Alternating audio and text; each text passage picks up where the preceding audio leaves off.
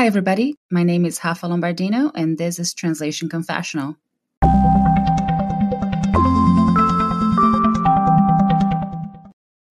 When you need mealtime inspiration, it's worth shopping Kroger, where you'll find over 30,000 mouthwatering choices that excite your inner foodie. And no matter what tasty choice you make, you'll enjoy our everyday low prices, plus extra ways to save, like digital coupons worth over $600 each week. You can also save up to $1 off per gallon at the pump with fuel points. More savings and more inspiring flavors make shopping Kroger worth it every time. Kroger, fresh for everyone. Fuel restrictions apply.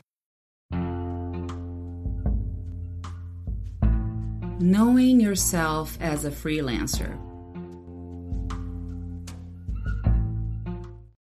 And we're back.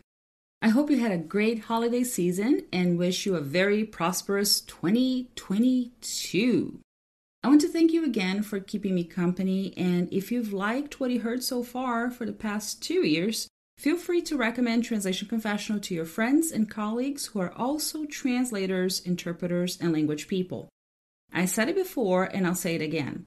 I truly believe that the more people we interact with in the translation and interpretation world, the more ideas we get to have, and the more we learn about ways to become better professionals and work more efficiently.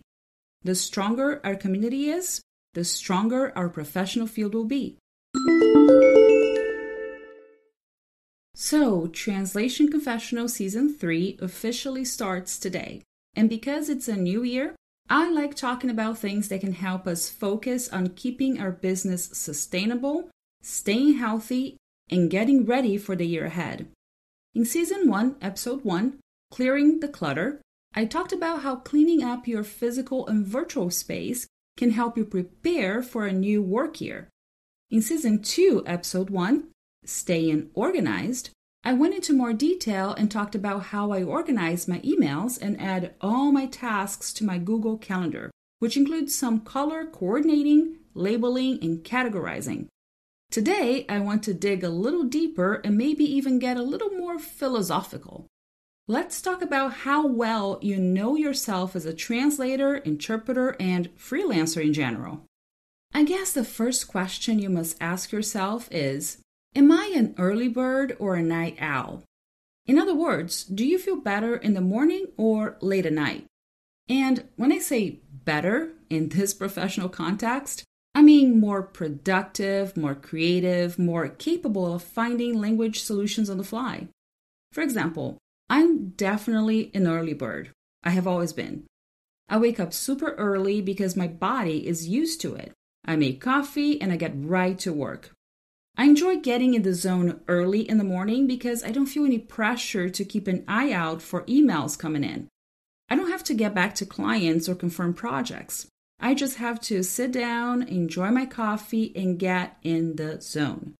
My fingers type furiously, I feel productive, the right words keep coming in, or I get to them after a quick search. Everything falls into place, you know? After a couple of hours, it's time to get the kids to school and walk the dog. And then the most hectic part of the day starts as I am in the office for real between 9 and 11:30 a.m. and feel like I'm putting out fires as I confirm projects, add some to my schedule, assign others to colleagues and answer phone calls. After lunch, there's usually another creative window as I try to keep the energy up, not to fall asleep.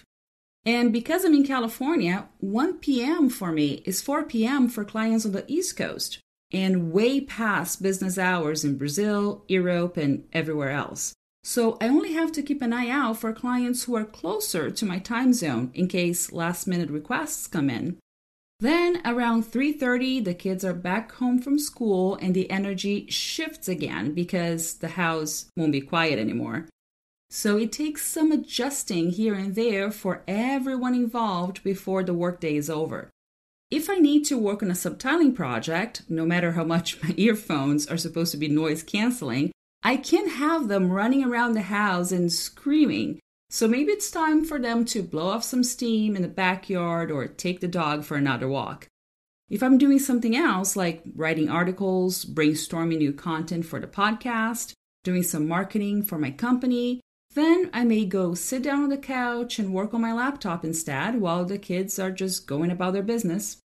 All I know is that my night owl days are long behind me.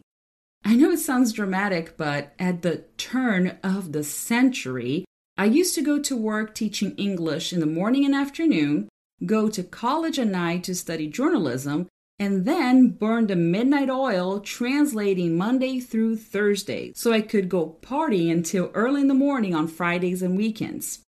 More than 20 years later, I'm now in bed by 10:30 at night, and I know for a fact I could not do any translating at all at night because I won't be productive and I won't be well rested for the next day to start it all over again.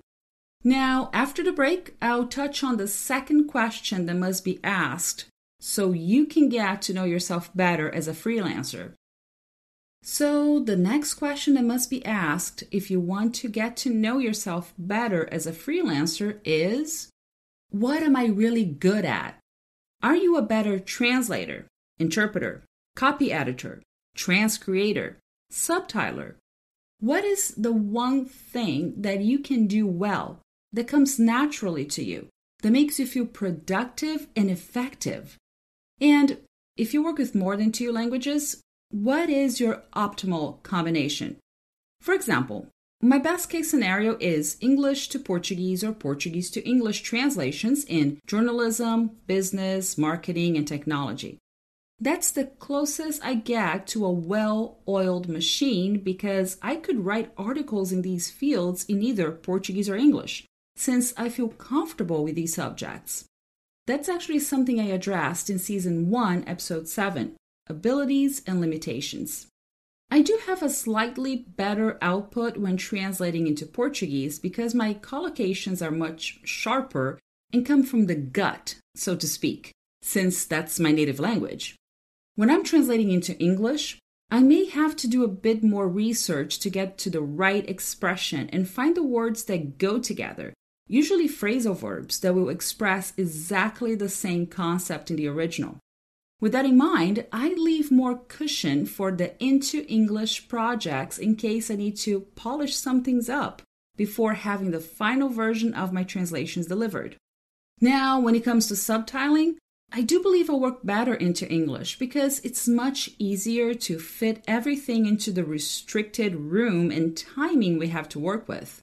When I'm subtitling into Portuguese, it's much harder to find ways to summarize things and get the message across in as few characters as possible. But yes, subtitling from English to Portuguese is when I get to have more fun because I remember those days when I barely blink not to miss the magical words in Portuguese showing up on the bottom of the screen when my family and I would be watching something in another language which mostly were movies and series in English.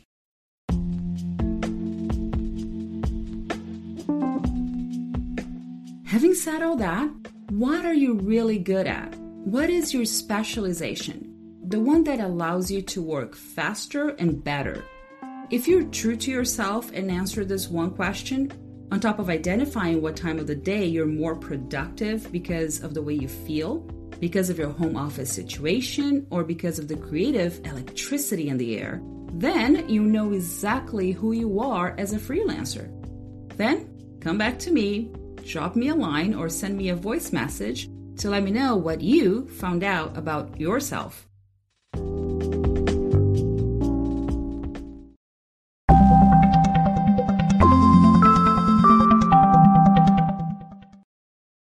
Send me an email at rlombardino at wordawareness.com or leave a voice message on my anchor page. If I get enough feedback and voice messages, I can go back to the subject and post a special podcast episode with everyone's opinion on this very same theme.